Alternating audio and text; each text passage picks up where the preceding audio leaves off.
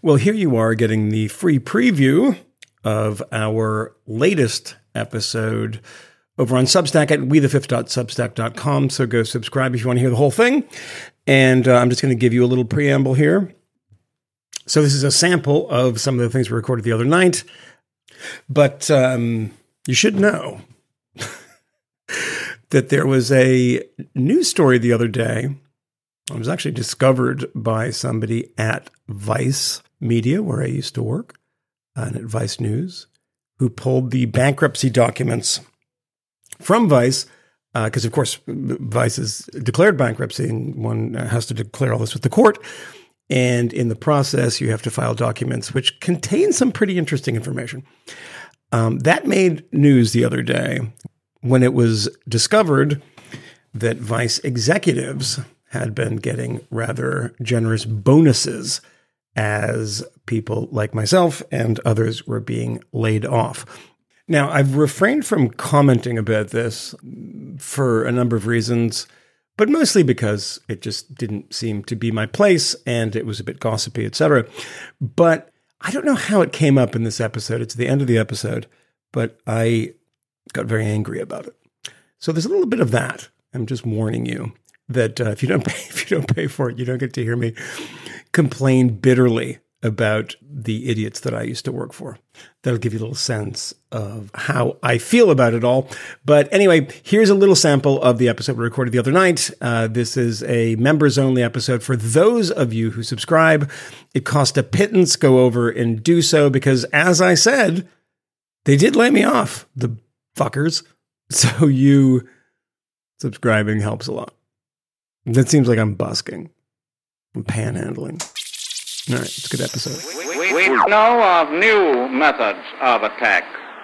I am the longtime subscriber who wrote the dickish email about Moynihan following the RFK show. I'm still pissed about school related COVID stuff, and I was trying to be an edgy asshole to sound funny about it. But mm-hmm. sounding like a jerk is an affected tone for me, and it failed and backfired. I feel badly about it, but it has been a good lesson for me. I don't need to pretend to be mean or pretend to be anything, really. I can just earnestly say what I mean. So even though I was is embarrassed, that the one? Did be- you do we read this one on the in the I, air? I think we did. Yeah. Yeah. Um, Mm-hmm. So even though I was oh, embarrassed, so he was pretending being, to be mean because I because I, I destroyed him in the argument. I think so. even though I was embarrassed by being called out for doing what I did, I'm grateful for the experience and what it taught me. Thanks for all the great hour, hours of great listening. No, so, we don't. But wow. to be clear, I love that. Just be yourself. Yeah, yeah. Just be yourself. yourself, brother. Be yourself. But to be clear, anything that I said in response to that that was pointed um, is with the presumption that we're both winking at each other when we're doing it, right?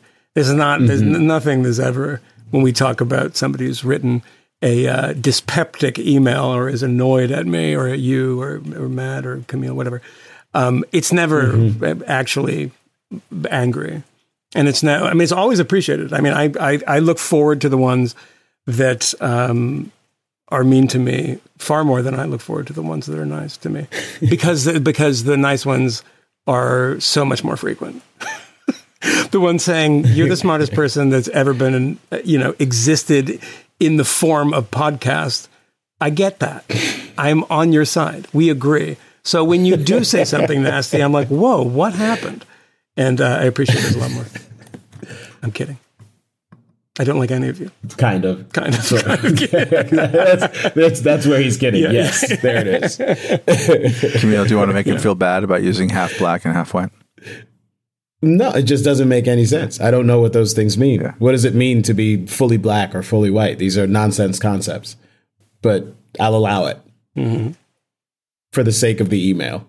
Exactly. Yeah, well, I mean, you have a white mom and somebody who's not a white dad. That's the. I mean, you know how we use it. I know you don't agree with. I it. understand how we use it. Yeah, yeah, yeah, yeah. yeah.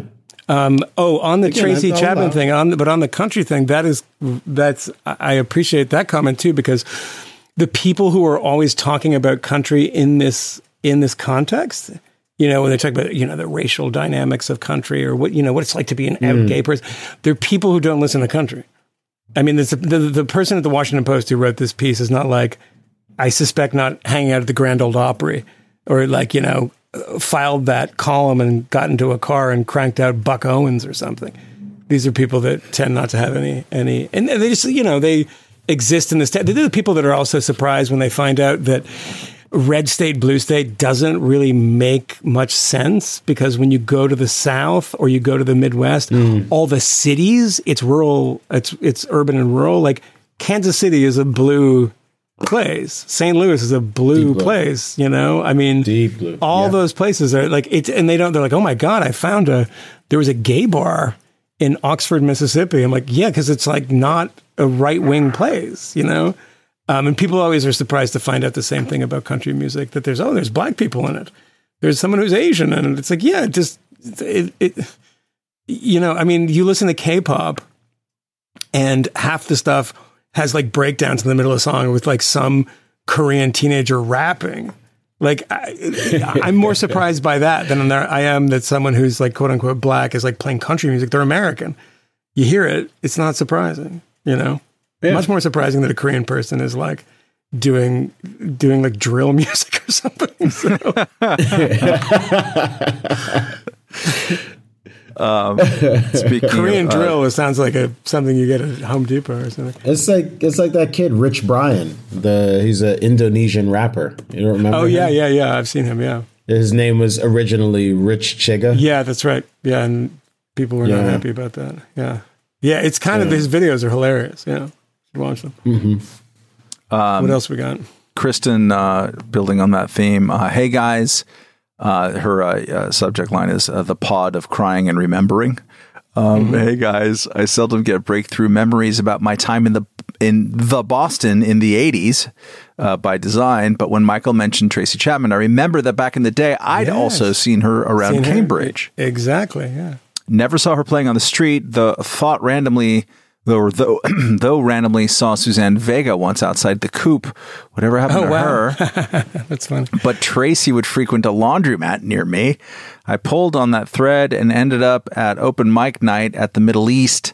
TT the Bears, Green Best Street club. Station, oh, and the Rat, of course. Yep. The then JJ Foley's for last call. Even uh-huh. I know that one. I even unearthed a few photos. Jesus, the hair, the vibes, the thrift store clothing. It was so fucking fun to be young, before kids, before mm-hmm. spouse, before a shred of good sense. And just the music. Thank God for Wikipedia. I found the year of the Rock and Roll Rumble, where one of my favorite oh bands. Oh my God, there's WBCN that did that in Boston the Rock and Roll Rumble. Yeah made it as far as the finals. Great memory. Eventually, I really found myself down a rabbit hole, which is when the crying started.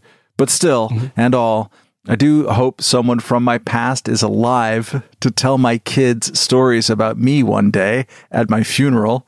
Any case, love the pod. Would Def be down to attend a live show in the DMV if ever? And thanks to the reminisce. Oh, and best wishes to Kmele in his relocate. Mm, wow, very kind, very kind, and and uh, great memories for me too of uh, TT's, uh, which was right next to the Middle East. Um, there was Middle East upstairs and downstairs, um, the to, to bigger shows and smaller shows, and um, Green Street and all those places. I mean, the Rat. I even I was even at the Rat before it closed, which was the greatest club and the absolute dump in Kenmore Square, where every great band. I mean, it's you think of um, CBGBs in New York. And if you look at CBs, the, the, the people were playing in the 90s and stuff, there was not, not a single good band played there for like 10 years because it became this thing where people wanted to play CBs. And there was like people from, from, um, you know, Nassau County and Westchester and their little bands that would come in. They, we played CBs, but there was never a good show there. Um, the rat was kind of like that. was like that in uh, in the LA yeah too. right. It, it, became this thing for like bands that you didn't want to see. But Boston that era was really amazing. It was really an interesting place, and which is why I um, I talked to somebody at dinner tonight, a woman who's across from me. Um, the average age of this dinner was like 84. So this woman is telling me. Did anyone aggressively fart at you to make a point? Yeah, I'm farting. Yeah, yeah, I'm farting. Hi, it's all the farting is happening. Um, oh my god, I love, I love yelling. It's so crazy. It is honestly the best thing ever. That man should be president. It is. It, I, I agree. Yeah, I agree. But I do, I do. Um, I mean, I don't live in Boston. I'm in Massachusetts right now, by the way. Um, not in Boston, um, but I'm in a lovely place on the water, but not in Boston. But I do get frustrated when, if you talk about Boston in a time that is not, you know, now, anything, a contemporaneous conversation. By the way, the mayor of Boston is in her own, she was awful, like a truly awful uh, person. Um, is in a scandal right now for giving a list of her Nixon enemy type list to the Boston police of people who had like criticized Oh? her. Yeah, Oops. like people like Oh? people were like trolling her online and like political enemies and stuff. And so this is like on on um, uh, just been unearthed in in Boston by by journalists. It's really really interesting because she's awful, a terrible, terrible, terrible mayor. And we have had a lot of them, like Mumbles Menino, uh, Mayor Menino. All these people are terrible. but my thing about Boston that I.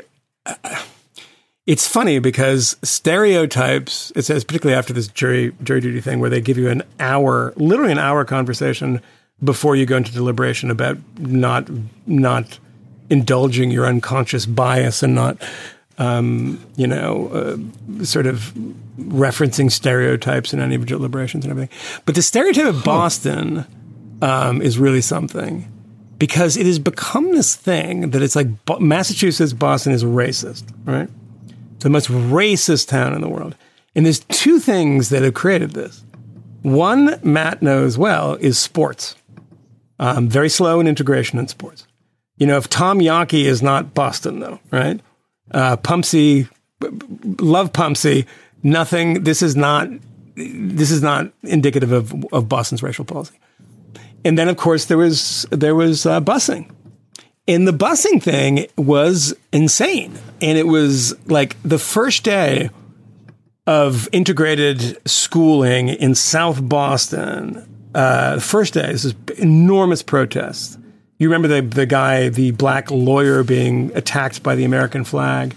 Um, the other end of that story, by the way, many years later, is really fascinating. The Boston Globe did something good about it like 10 years ago about the guy who attacked him with the flag, whose life has been a, just a, a, series of disasters and just not a very political guy. I don't think it was just, he was very apologetic about it. But the black lawyer has, of course, become you know, very well known. He's, he's a very well respected lawyer. But keeping in mind that that was happening in Boston because Boston and Massachusetts was very progressive. And that's where that was starting, right? And you had people like Louise Day Hicks and Dapper O'Neill and some of these local local people that were really opposed to it. And the parents didn't like it because they were like they had they were Southie people and their kids were being taken forcefully and put into like Roxbury or Dorchester into these schools. And it was like you didn't have to be a racist to oppose this, right? But there was violence involved in it, and a kid got stabbed on the first day of school uh, in in South Boston. And I think it was a, a, black student actually that stabbed a white student. You would assume because of the violence that preceded it that um, it was the other way around. But keeping in mind that Nixon in 1972 um, only lost one state. What state was that? Massachusetts. Because Massachusetts has always been a Democratic stronghold. It has conservative Democrats like Dapper O'Neill. It has had very, very strange politics. It is segregated in ways that almost every other city is, but it's very differently segregated in the sense that Mattapan, Rox- Roxbury, Dorchester, et cetera, those are like, you can't walk into them. You know, it's like the Bronx. Like you have to get there. It's not like it's it's segregated in that sense. But I always thought it was an incredibly unfair rap that that at this point people are like, oh, you know, Boston's so racist. I mean, it's mostly college students now, by the way. So they are racist, but they're racist in a totally different way. They're obsessed with race in a totally different way. But I think that Boston and and just because that was an era, like you know, someone talks about the Channel and the Rat and TTs, and like that's just a different era for me. And that's the era that people associate Boston with this kind of disastrous, horrible. But I grew up at a, I went to a busing school. I went to a school where there was busing. We didn't get bused; it was too far away, you know. But we they had kids that were bused from Roxbury, Mattapan, Dorchester to my school. I grew up from very young age. Um, it was after the busing thing had had been, and and those programs basically don't exist anymore, and people don't talk about them very much. Yeah. They were huge. I mean, it was like the biggest story that ever existed. You know, I mean, ac- across the nation, the focus was on Boston. People knew who Louise Day Hicks was, who was like a local politician, and she became famous. Um, why does no one talk about what became of those kids in that program? I, it's an interesting question. I mean, the violence that that that you saw in South Boston that first day, it came to my school in a bit. Not bad, not bad, not like that at all. But there was a kid that um, was a. It was called the Metco program. The Metco is the busing program. There was a Metco kid that I went mm-hmm. to school with um, who didn't come to school one day um, because he was shot and killed in a drive-by. This is very strange for where I grew up. It was like, wait, what? There were no ki- nobody got killed in drive-bys. Nobody had guns. Nobody had ever seen a gun. Um, there were kids that got stabbed. There were kids that just disappeared. Went that went to jail.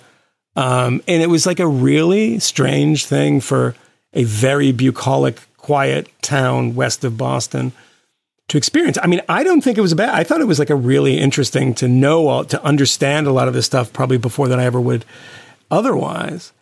But did it work as one of the great integration experiments uh, that said, you're not going to do it voluntarily?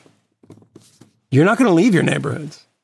These kids don't have the money to go other these places where all you white people live, which are very expensive or much more expensive than this. There's no public housing there, etc. Um, we're going to do it by force. That's a huge experiment, enormous. Um, and it was one of the most radioactive uh, debates of the time. And no one cares about what happened. And I say this all the time about, you know, everyone got involved in the debates about Nicaragua in the 80s. You know, Jackson Browne and Bruce Springsteen having com- concerts. Don't don't arm the Contras. And then 89 happens. No one ever cared about about um, Nicaragua again. Same with Vietnam. No in fairness, um, there was a piece that I've probably mentioned uh, once or twice before in the New York Times Sunday magazine uh, about four or five years ago. It's one of the last pieces of actual journalism from Nicole Hannah-Jones. Um, and it was the tagline of it, and it's a very good piece, and I recommend people read it uh, as much as you, one might disagree with it. Um, and the framing and the headline, and then the kicker of the of the essay, well reported essay, was busing didn't fail, we did. Um, the underlying assumption was that busing actually did fail. Um, what she was saying is that we didn't bus hard enough, or that we uh, we engaged in a backlash against it that made it impossible. We didn't. Uh, we you know basically did some kind of version of massive resistance to try to make sure it it, uh, it didn't happen. It's worth reading for all of that, but so it, it was more. It's more of. Uh, it expressed an interest in busing as a um, like a case study of a lack of political nerve in the face of an attempted redress more than it was looking at, oh, wonder what happened to everybody. Um, it was almost setting up um, a series of, of kind of debates and positioning that she and other people would be having later, which is pretty yeah. interesting. So the the version now that they do, because busing is illegal for the most part, um, or you know, being very specific about um, uh, doing redress based on race and and uh, on uh, demographics like that in uh, in K through 12 has been illegal uh, vis-a-vis the Supreme Court for since 2009 or 8 or something. Um, so people are now into this idea of controlled choice where they could still kind of micromanage it, but do it by class instead. Um, and it is a similar and, and when I started writing about schools, it was about this kind of stuff because I couldn't believe that people actually weren't asking the question, is this going to help the kids and is it going to help the schools? That like it was uh, astonishing. It's not about that, yeah. How that never came up, mm-hmm. except, you know, in a sort of strangled scream by parents at a at a moment when they were allowed to say a, a word during a very long process and they were immediately shot down by it. Um, it's it's really it's strange. also that's a weird thing with Nicole Hannah-Jones. I have to read that. I just I don't think I just don't think she's smart. So I mean I don't I mean maybe maybe there was other hands involved in this and it made it more interesting. She's a MacArthur genius. No, I, I, I Kmele, you didn't hear me out. I said I don't think she's smart. I think she's a genius. Um, it's a different category. But when you say busing didn't fail, we did. Okay, well, here's the thing about that. She's talking about a political kind of ideological thing, right? But all you have to do that I care about is take the kids who went to my school, which was a very good public school, um, and follow them and see if it worked in that sense. Uh, did these kids score better? Did they go to better colleges? Have better um, outcomes than people in a similar situation in their similar areas who weren't bused? And I think there's a reason people don't talk about that so much because it's a it's that's it doesn't mean like oh we failed. It's like no, there was students and maybe they failed. Uh, maybe I mean, but every time you do something like this, it's going to be like, well, the teachers didn't care about them, or they were expected to fail. They weren't given the attention. There's there's no way of of of winning in these things. I do I do really dislike the idea that because there were racist people in South Boston, and there were racist people in South Boston. This is like not up for debate. That racist people in South Boston could oppose a policy that can be reasonably opposed by people who aren't racist. And that's the conflation in the Nicole Hannah-Jones story is that because racists opposed this and they ro- opposed it for racist reasons, then that must mean like that it was a correct policy and one that would expect to be supported by people who weren't racist. It's like, no, there were people who weren't racist that were like, wait a second, we put down, you know, our stakes in this community 150 years ago from Ireland to here. We've developed our community and like I don't my kids want to go to school with their friends. This is they've been together since they were in elementary school. And now you're saying that we're just going to take them, the state's going to take them and send them to a school in a neighborhood where there will be some level of hostility. Um, no, I don't want that. And then there were other people who was like, I don't want black people in our neighborhood, they're criminals. Yeah, but that's like they're crazy, and and that's not the correct response to this. But then that became in the Nicole Hannah-Jones world, um, and again, that's unfair of me because I haven't read her piece. But in a lot of people talk about this, well, you know, they'll show the flag photo, right? The guy trying to plunge a flag, which was um, no one referenced, by the way, during January 6th when there were shitheads with thin blue line flags attacking the police. it's like and that one's even more obvious, and people didn't really focus on that too much. But that happened, but that is not the only thing that happened. That's the difference between journalism and history. Journalism is going to put that picture on the front of the Boston Globe, as it should. Um, and that's going to set in your head of what happened in Boston during the, the busing crisis. Um, but that's not only the only thing that happened. And that's not the representation that it should be. Because there was, by the way, and I'll give credit to these earnest liberals who wanted something better for the kids that were in Roxbury and Mattapan. Um, completely justifiable to want that, a, a good thing to want, a good thing to focus on. The solution was when you don't have the consent of the governed, then you have to force it in this way. That was a terrible idea. Yep. A very, very bad idea. And the, remember the word forced. It was the uh, the it was uh, exactly precisely right. That's actually busing. a very good point. Uh, it's called forced busing, and you know, it's. It, I just think it's um, a very weird uh, vision of what happened in Boston. It's. I think the better one is a warts and all one where you have all that awful racist stuff, and it was it was there were deliberate racist campaigns, like just not they weren't even fucking around.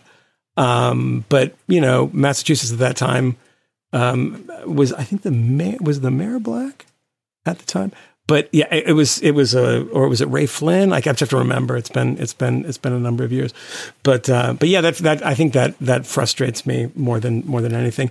And you know, it just you end up with that stereotype that Boston is like a the the progressive policies happen there and there was backlash from working class whites and blacks by the way this is also true but there were people who didn't want to go to school in South Boston. You know, like they had to be guinea pigs too. And and people often forget about the kind of two way street of of um, how that affected uh, local students and parents. It's a really fascinating story. It is the um, I think one of the things, and you know, I'm not going to spend even a minute weeping over poor maligned Boston. Let's be clear, but um, uh, as someone who grew up to hate Boston yeah. at, by training, I have mm-hmm. to recognize the unfairness of a large part of the cultural charge. Yes, busing is a huge part of that. That picture is a huge part of it.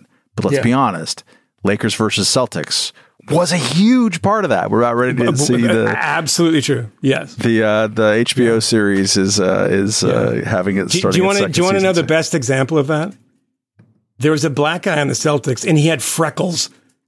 Yep, it's like our black guys had freckles in Boston. It was like there's still a little Irish, you know. DJ, DJ had freckles. That so that Boston team, which was fantastic, and just go as much as you hated them, just go watch Kevin uh, McHale, tape Larry of them. Bird, they just the had the weirdest looking white dudes. They were all incredibly ugly. Kevin, Kevin McHale, McHale, looks like he has ex- escaped from like a remake of The Munsters.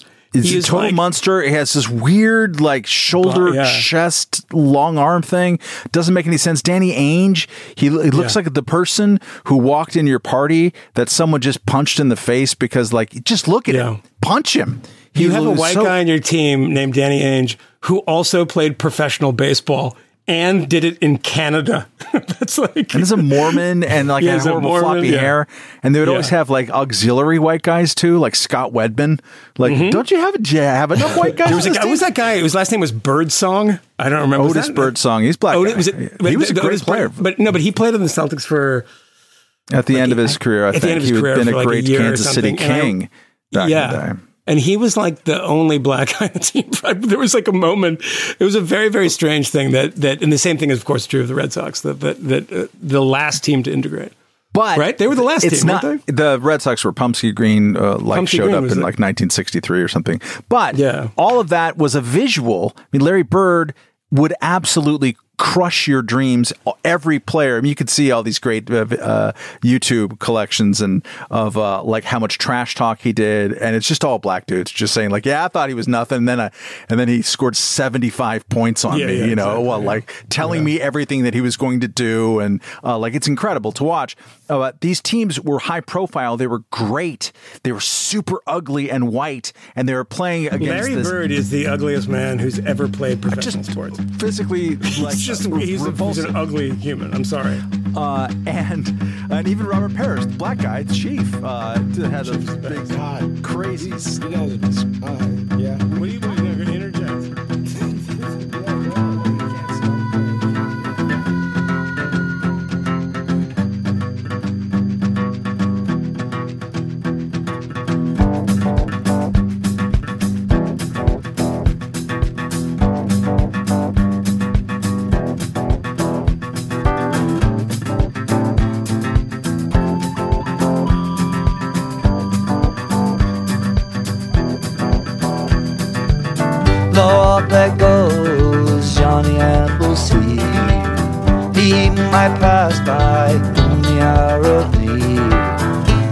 There's a soul drinking from the well, locked in a factory.